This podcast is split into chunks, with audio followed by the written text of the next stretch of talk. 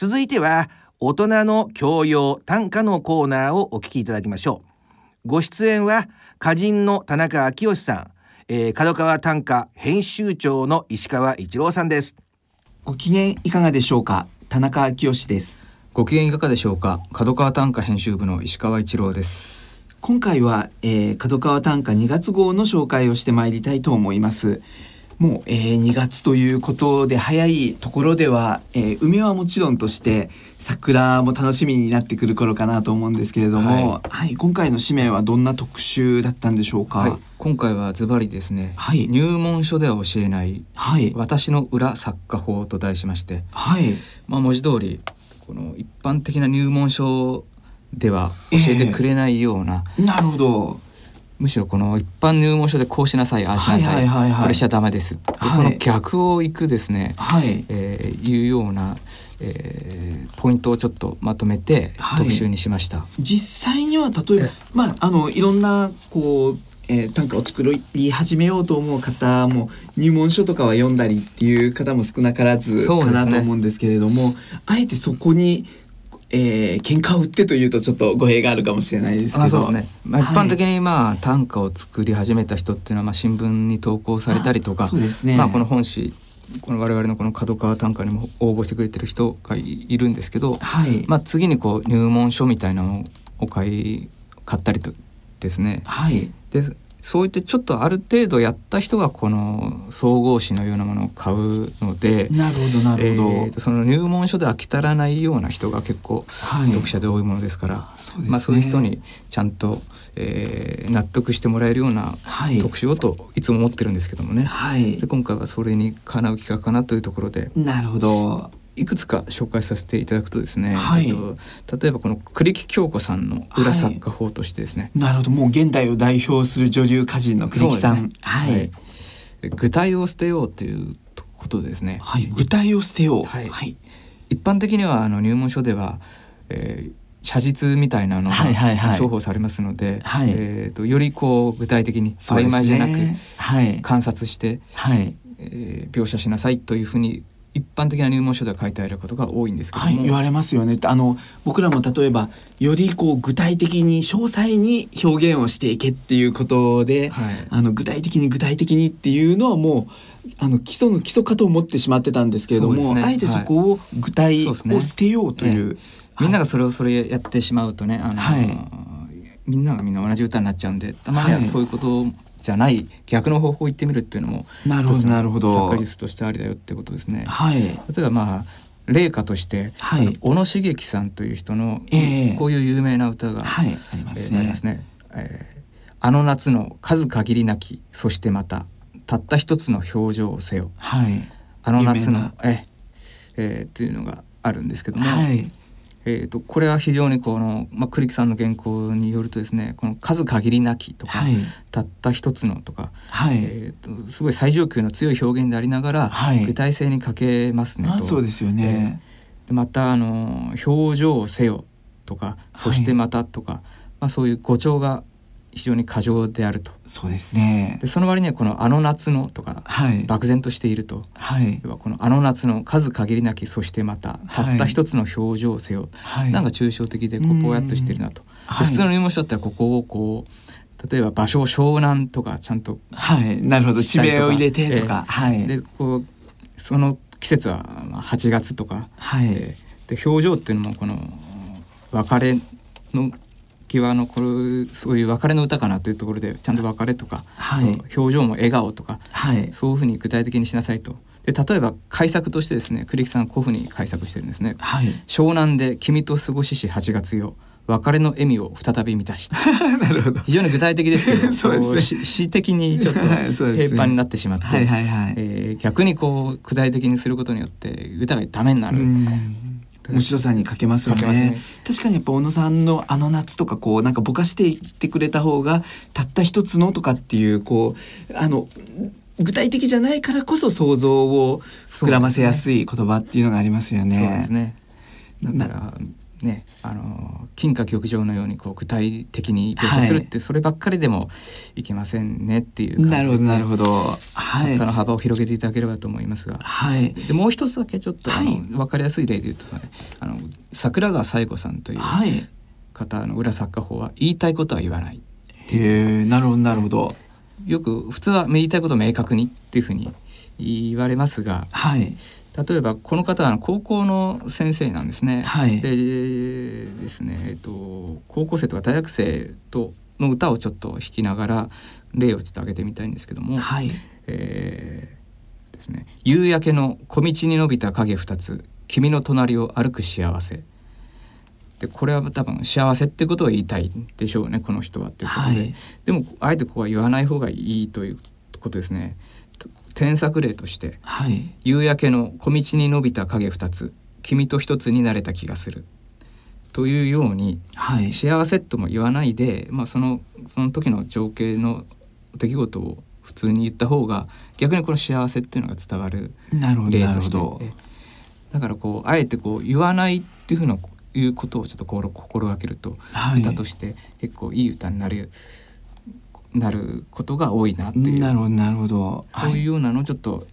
えー、と他にもいろいろあるんですけどもね、はい。えーとまとめた特集です。なるほどわかりました。なかなかこうあの直球勝負のものではなくて、ええ。こんな風にししたことによってっていうなかなかあの第三者には伝えたがらないこう、えマル秘手帳のようなはい。感じですよね、この裏作家法というのそうですね。そこを、えー伝授してくださりながらっていう感じの特集なのかなとも思うんですけれども、はいあのいろんなこう短歌の作り方があっていいと思うので、ええ。多分作り手の方々も作ったことのない方も何かの表現のこう刺激にはなる企画かなというふうに思って拝見しておりました。はい、あとあの個人的にはですね、はいえっとシリーズ連載で忘れられない歌集と、はい。いろんな歌人の人がもう歴史上の人物も含めてですかねこの歌集がすごく大好きだってもう印象に残ってるっていうのをあえて一冊ずつ紹介しながらという、えー連載が始まって、はい。あのすごく楽しみにしているんですけれども、はい。はい、まあ、これは本当にごく個人的な思いを書いてくださいっていうふうに依頼してるんですけどもね。ええまあ有名な歌詞はいっぱいありますけどそそうねいうのはまあ黙ってても紹介されることが多いんですけども、はいもう埋もれてる名歌手とかありますから、ねはいそういうのをどんどん紹介できたらなと思いましてね。はい。なるほど、わかりました。はいまあ、あのいろんな、えっ、と、連載ものもあるかと思うんですけど。あと一つ個人的にですね、ちょっとこの2月号で面白いなと思ったのが。初めての短歌ということで、はいえっ、と、ぎ今の大河ドラマの花もゆ。の脚本家の大島さとみさんはいという方が短歌にチャレンジをえしていてという企画もあってねなかなかあの、えー、と大河ドラマを見ながら大河ドラマの脚本家が、はいえーこんな一首を読んでいるっていうのは面白い企画だなと思いますので。大河ドラマの脚本家ってもう言葉のプロですよね。はいえっとセリフとか、えええっとそういうのをもう練りに練ってそうですよね。でそういう人でもでも短歌は作ったことがない人で、はい。えーちょっと作ってもらったんですけどもね、えっとまあ、力作を作ってもらったんですがはい。やっぱ言葉のプロとはいえはい。脚本家とやっぱ歌人だとやっぱり違いがありますよね。違いがありはい。そういうことでそれをまあ奥村耕作さんという歌人に添削してもらって、その大島さんの初めて作った歌と、はい。でそれを受けての奥村耕作さんの解説とあと改作例みたいな。なるほどなるほど。でそそれも一いろいろいろ歌を作る人には参考になるかなということで、はい。ぜひちょっとご覧いただければと思っております。そうですね。もうあの大河ドラマの幕末の時代の志士たちもみんな短歌をあの読み残してい。る、えー人たちが多いので、はい。実際その脚本を書いてる方も短歌にチャレンジっていうのはすごくいい企画だなとタイムリーで、はい。あの楽しませていただきましたので、はいまた、えー、といろんな企画も、えー、紙面楽しみにしていただけたらと思います。はい。でえー、と公募短歌館の方に行きたいと思いますけれども、はい。今回の、えー、公募短歌では、えー石川編集長の注目した作品というのはどんな作品がございましたか、は2種ほどちょっと紹介させていただきたいんですけども、はい。一つは、えー、と戸沢光一郎選はい。の特選に選ばれている歌で兵庫県の原田陽子さん。はい「フリースを着る時思う母の編みし島の直帰の荒き手触り。うん」あの熊田狩りなのでちょっと読み方があれなんですけど「フリースを着る時を思う」って切れますね。はい、母の網師島の直帰の荒木手触り。フリースというこうまあサラサラした、はい、まあ、着心地はいいはいいんですけど、はい、そういうのが最近多いですね。えー、そういうのを、まあ、現代の人がこう、まあ、着てる時にそういえばお母さんなんでくれた島の直帰が昔着た直帰は、そのちょっと荒々しい肌触りが思い出されるという歌で、はい、こう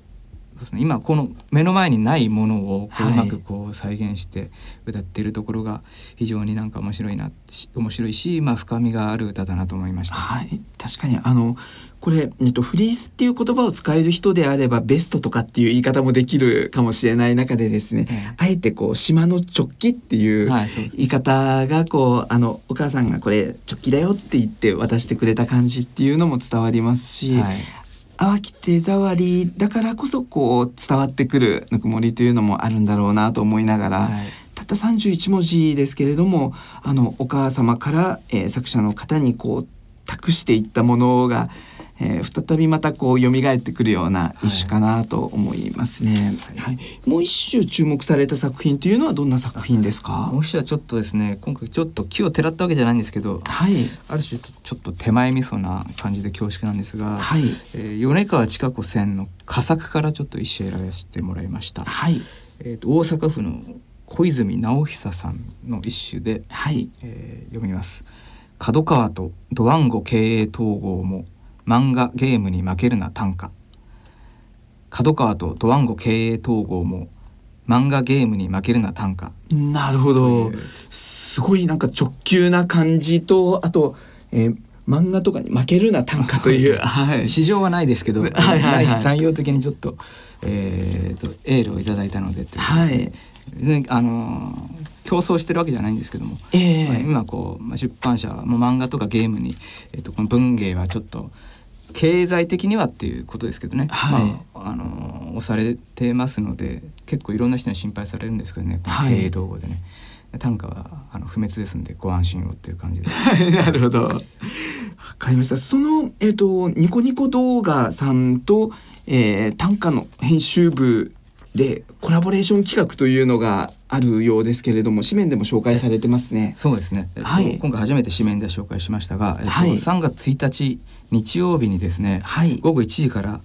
あのニコニコ動画というインターネット上での、えー、動画のを見れるサイトがあってですねそこで、はい、えーと、大学短歌バトル2015というのを初めて催すことになりました。はい。えーと、学生短歌会が今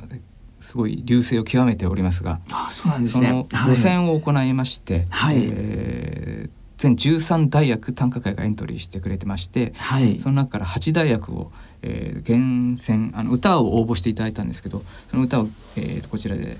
選考いたしまして、はい、8大学に、えーとええー、決勝トーナメントに進んでもらい、はい、その8大学が大学対抗で歌合わせを行うというその模様を中継していこうというイベントなんですけども、はい、で優勝賞金なんと10万円を差し上げるということで。学生チームに10万円を出しながらと。そうですね、はい、交通費ももちろん差し上げますんで。はい。ということで特別ゲストに佐々木幸綱穂村弘小島ゆかり小島直岩内俊之という歌人を迎えて、はい。えー、生放送しますので、はい。えー、ぜひ、えー、どなたでもご覧になれますのでインターネットにつなげられつなげる環境がある方ならば、はい、えー、ぜひご覧いただければと思うんですが。なるほど、はい、新しいこう試みっていうのがどんどんあの今年打ち出されていくのかなと思いますけれども、そうですね。はい、これはその経営統合のいい面ですね。はい、いい面ばっかりなんですけど、えっとドワンゴさんとちょっと組んでですね。はい。えー、まあ学生単価本当に盛り上がってますんでね、えー、ぜひ要注目顔も見れますからその学生さんのね。はい。えーわかりました。はい、いろんな試みもあるということで、あのまあ若い世代の、えー、短歌もあの注目かもしれないんですけれども個人的にはですね、はい、この公募短歌館の中で、えー、一首ご紹介させていただきたいなと思うんですけれども、はい、えー、前川佐十郎さんという方が選ばれている青森県の猫田薫さんの作品です。この世では会えない人を思う時我のまぶたに海が生まれるこの世では会えない人を思う時我のまぶたに海が生まれる実際はこう目に海が生まれるなんていうことは現実にはありえないですけれどもでも誰かをあの思った時この世ではもう会うことをできない人を思った時に自分自身のまぶたに海が生まれていく、はい、こうあの感性の一種だと思いますけれども、ね、なんかこんな風にこう。えっと、海というのは地球にだけあるものではなくて、えー、こう心の中に存在している海のようなですね、はい、あのものというのを表現している一種っていうのもこれはこれでまた大人の人生を重ねたからこその味わいのある歌だなと思ってそうですね、えー、拝見これは若い人に歌えない歌です。もんねそうですよね、はい、まああのいろんな世代にいろんな歌い方があるというのがこう短歌の良さでもありというふうなことも思いますけれども、はい、はい。えー、いろんな作品がいっぱい載っていますので、えー、新しい試みもたくさんありますので、はい、えー、さらに注目していただけたらと思います。では、えー、次号の、えー、案内をしていただけたらと思いますけれども、はい、えっと、はい、3月号はどんな企画を？3月号ですね、えっと、はい、記録としての短歌という特集を組んでいます。はい。えっと、まあ、短歌は文芸であり、まあ、文学なんですけども、はい、えっと、まあ、必ずしもそんな肩肘張らずに、えっと、人間がこう日常で結婚だったり、えっと、お子様が生まれたりとか、あとはちょっと別れがあったりとか、そういう日常があって、それをちょっとあの記録していく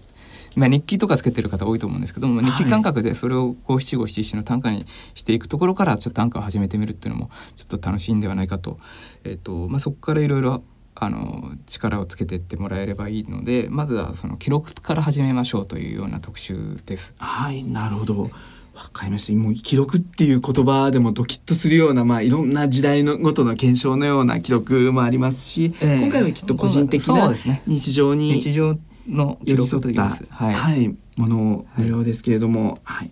確かにいろんな方々がこう短歌に、えー、チャレンジしていってもらえたらいいなと思うんですけれども。例えば結婚される方とかいらっしゃると思うんですけど、なんかこう言葉に残しておくとしかもそれが短歌にするとかなり定着、はい、思いがずっと永遠に残りますからね。ね。ぜひ短歌にしていくことをお勧めしますというような特集です、はい、確かにもう写真やビデオにはたくさん撮る方はいると思いますけど、えー、あえて31文字のメモリアルを残しておく楽しさというのを味わっていただけたらと思います、はい、それでは、えー、来月のこの時間までさようなら。さようなら。